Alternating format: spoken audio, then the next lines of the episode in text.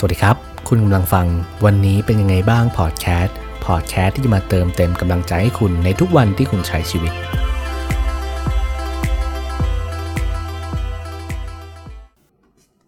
วันที่ 24 มีนาปี 2015 นะครับผู้โดยสาร 144 คนเนี่ยรวมทั้งลูกเรืออีก 4 คน และนักบินอีก 2 คนบนเครื่องบินเดินทางจากบาร์เซโลนาไปยังดูเซลดอฟคือเขาไม่รู้เลยว่าอะไรจะรอพวกเขาอยู่ในข้างหน้า และเวลา 10นาฬิกาหนึ่งนาที เครื่องบินซึ่งอาจเต็มไปด้วยชีวิต ความฝันและความหวังเนี่ย ก็ทะยานขึ้นจากฟ้า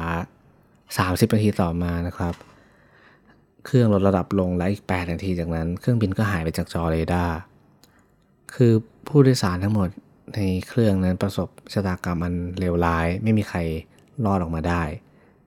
คือทั้งหมดก็ไม่มีใครคิดหรอกครับว่า ตัวเองจะต้องจบชีวิตลงแบบนี้ ก็เพราะว่าผู้ช่วยนักบินมีเจตนาขับเครื่องบินชนภูเขา ผมจำได้ว่าตอนนั้นก็จะเป็นข่าวใหญ่ครั้งหนึ่งเลยที่ออกสู่สายตาคนทั่วโลก แล้วก็เป็นสิ่งที่ร้ายแรงที่สุดในประวัติศาสตร์ของการบินยุโรปเลย แน่นอนครับว่าถ้าเกิดคุณฟังเรื่องที่ผมเล่าไปเมื่อกี้เนี่ย คุณจะรู้สึกว่าเออมันก็เป็นข่าวหนึ่งข่าว แต่ถ้าเกิดมันเกิดขึ้นกับคนข้างๆ คนที่คุณรักมากที่สุดละ่ะ คุณก็คงถามว่าทำไมวะทำไมต้องเป็นเราคนในโลกนี้มีเอกเป็นล้านเลย แต่ทำไมมันถึงต้องเป็นแบบครอบครัวเรา เป็นคนข้างๆเรา เป็นคนที่เรารักมากๆ พอเราถามตัวเองว่าทำไมถึงต้องเป็นเรา มันก็เหมือนเป็นกระบวนการหนึ่งของชีวิต หรือว่าจิตใจของเราเนี่ยที่ต้องหาคำตอบมาช่วยลดทอนความเจ็บปวด และหลายครั้งเราก็จะตอบว่า มันเป็นเพราะโชคชะตา มันเป็นเพราะเราโชคร้าย หรือว่ามันเป็นเพราะเราดวงไม่ดี พอเราได้คำตอบแล้วมันก็ทำให้รู้สึกดีขึ้นนิดนึง แต่มันก็ไม่ได้ดีขึ้นทั้งหมด แต่มันก็เป็นกระบวนการหนึ่งที่ทำให้เราลดทอนความเจ็บปวดลงได้เหมือนกัน แต่ถ้าเกิดมันเกิดขึ้นบ่อยๆล่ะ เราก็จะโทษโชคชะตา โทษมันเป็นโชคร้าย ตลอดชีวิตเลยจริงหรือเปล่า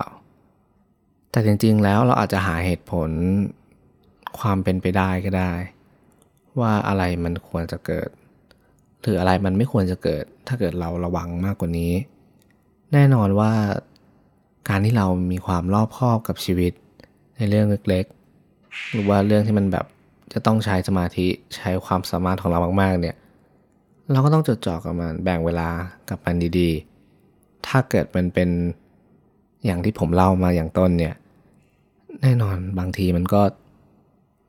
ไม่สามารถที่ทำอะไรได้ เพราะเราก็เป็นผู้โดยสารคนหนึ่ง แต่พอเหตุการณ์นั้นเกิดขึ้นเนี่ยทุกคนก็ต้องตระหนักแล้วว่า จริงๆ เราอาจจะต้องใส่ใจกับจิตใจของนักบินมากกว่านี้คอยตรวจสอบตรวจเช็ค อยู่สม่ำเสมอว่า มีความผิดปกติหรือเปล่า หรือว่า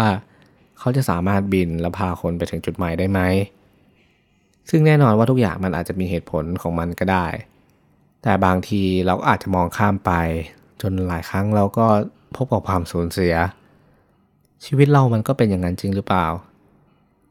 คือบางทีเราก็ไม่ได้ใส่ใจ แต่พอมันสูญเสียไปเนี่ย เราก็คิดว่าเออ มันก็คงเป็นโชคชะตาของเรา มันก็เป็นโชคร้าย แต่ถ้าเกิดเรามองดูดีแล้วเนี่ย มันอาจจะเป็นเรื่องที่เราละเลยไปก็ได้ เหตุผลมันก็คือเราใส่ใจไม่พอ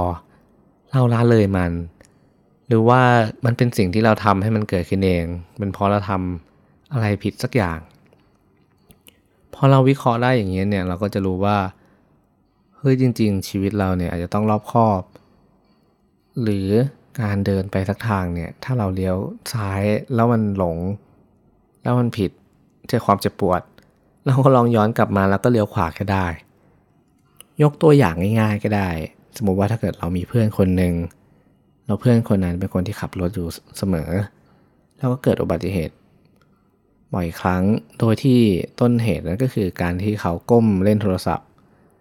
แล้วเขาก็เกิดอุบัติเหตุไปชนสิ่งของมากมาย หรือบางทีอาจจะโชคลายชนคน แล้วเขาก็คิดว่า เออจริง ๆ เรานี่มันโชคลายจริง ๆ เลยเว้ยที่แบบ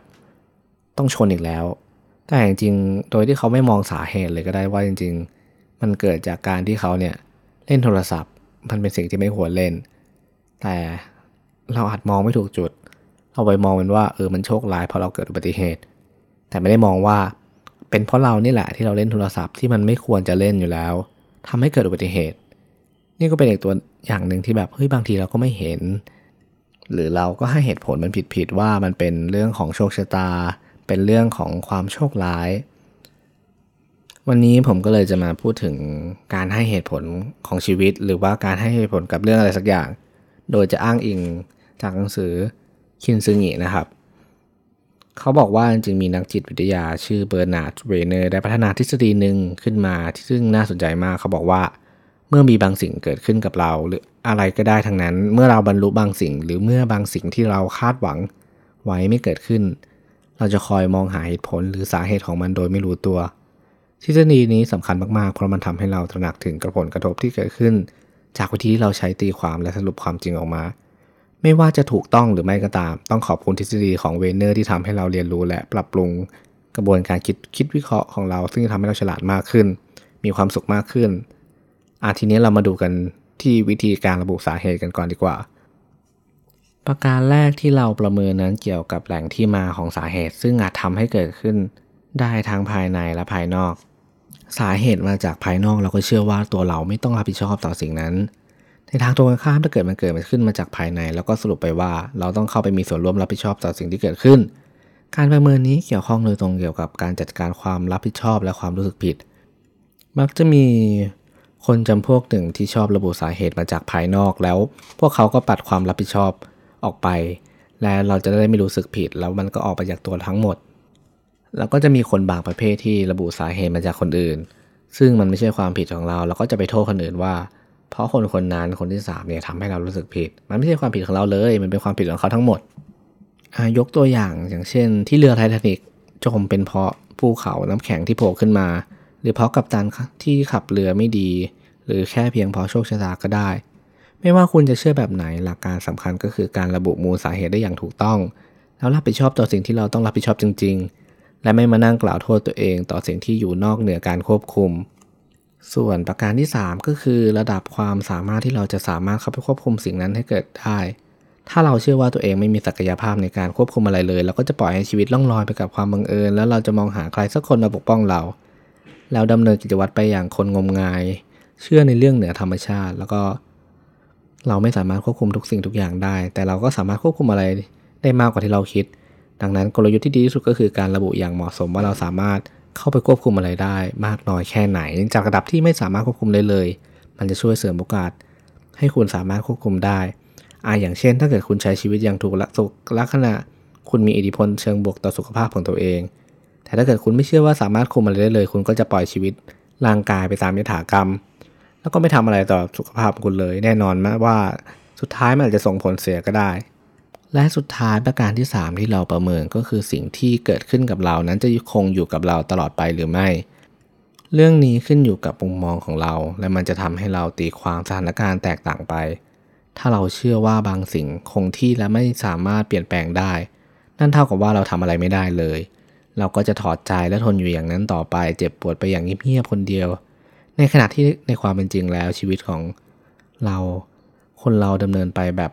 ช่วงที่สืบต่อเนื่องกัน คุณสามารถสร้างความเปลี่ยนแปลงได้ โดยการปิดฉากชีวิตช่วงหนึ่งลง และเริ่มต้นฉากชีวิต ช่วงใหม่ที่น่ากระตือรือร้นมากกว่า ตรงกับความสนใจของคุณมากกว่า ในชีวิตนี้มีอยู่ไม่กี่อย่างที่สามารถคงอยู่ได้ตลอดไป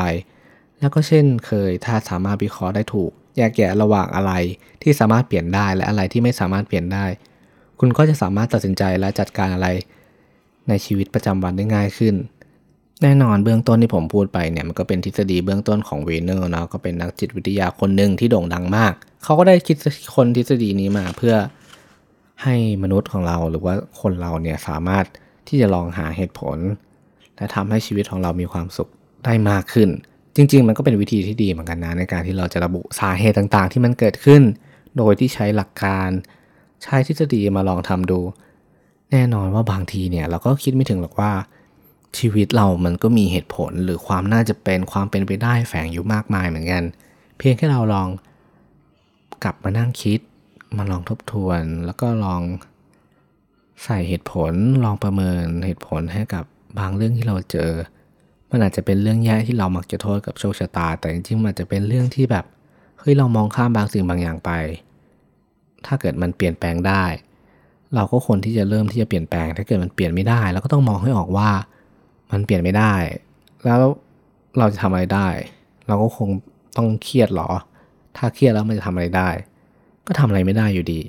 เราก็ไม่ควรที่จะไปเครียดกับเรื่องที่มันเปลี่ยนไม่ได้ มันเกิดขึ้นแล้วก็ช่างมัน ลองมีความสุขกับชีวิตดูครับ ชีวิตยังมีอะไรให้เจออีกตั้งเยอะ ถ้าวันนี้มันแย่ เดี๋ยวพรุ่งนี้มันก็ดี ถ้าฉากชีวิตเก่าของเราไม่ดี เราก็สร้างฉากชีวิตใหม่ของเราก็ได้สำหรับวันนี้ขอบคุณและสวัสดีครับ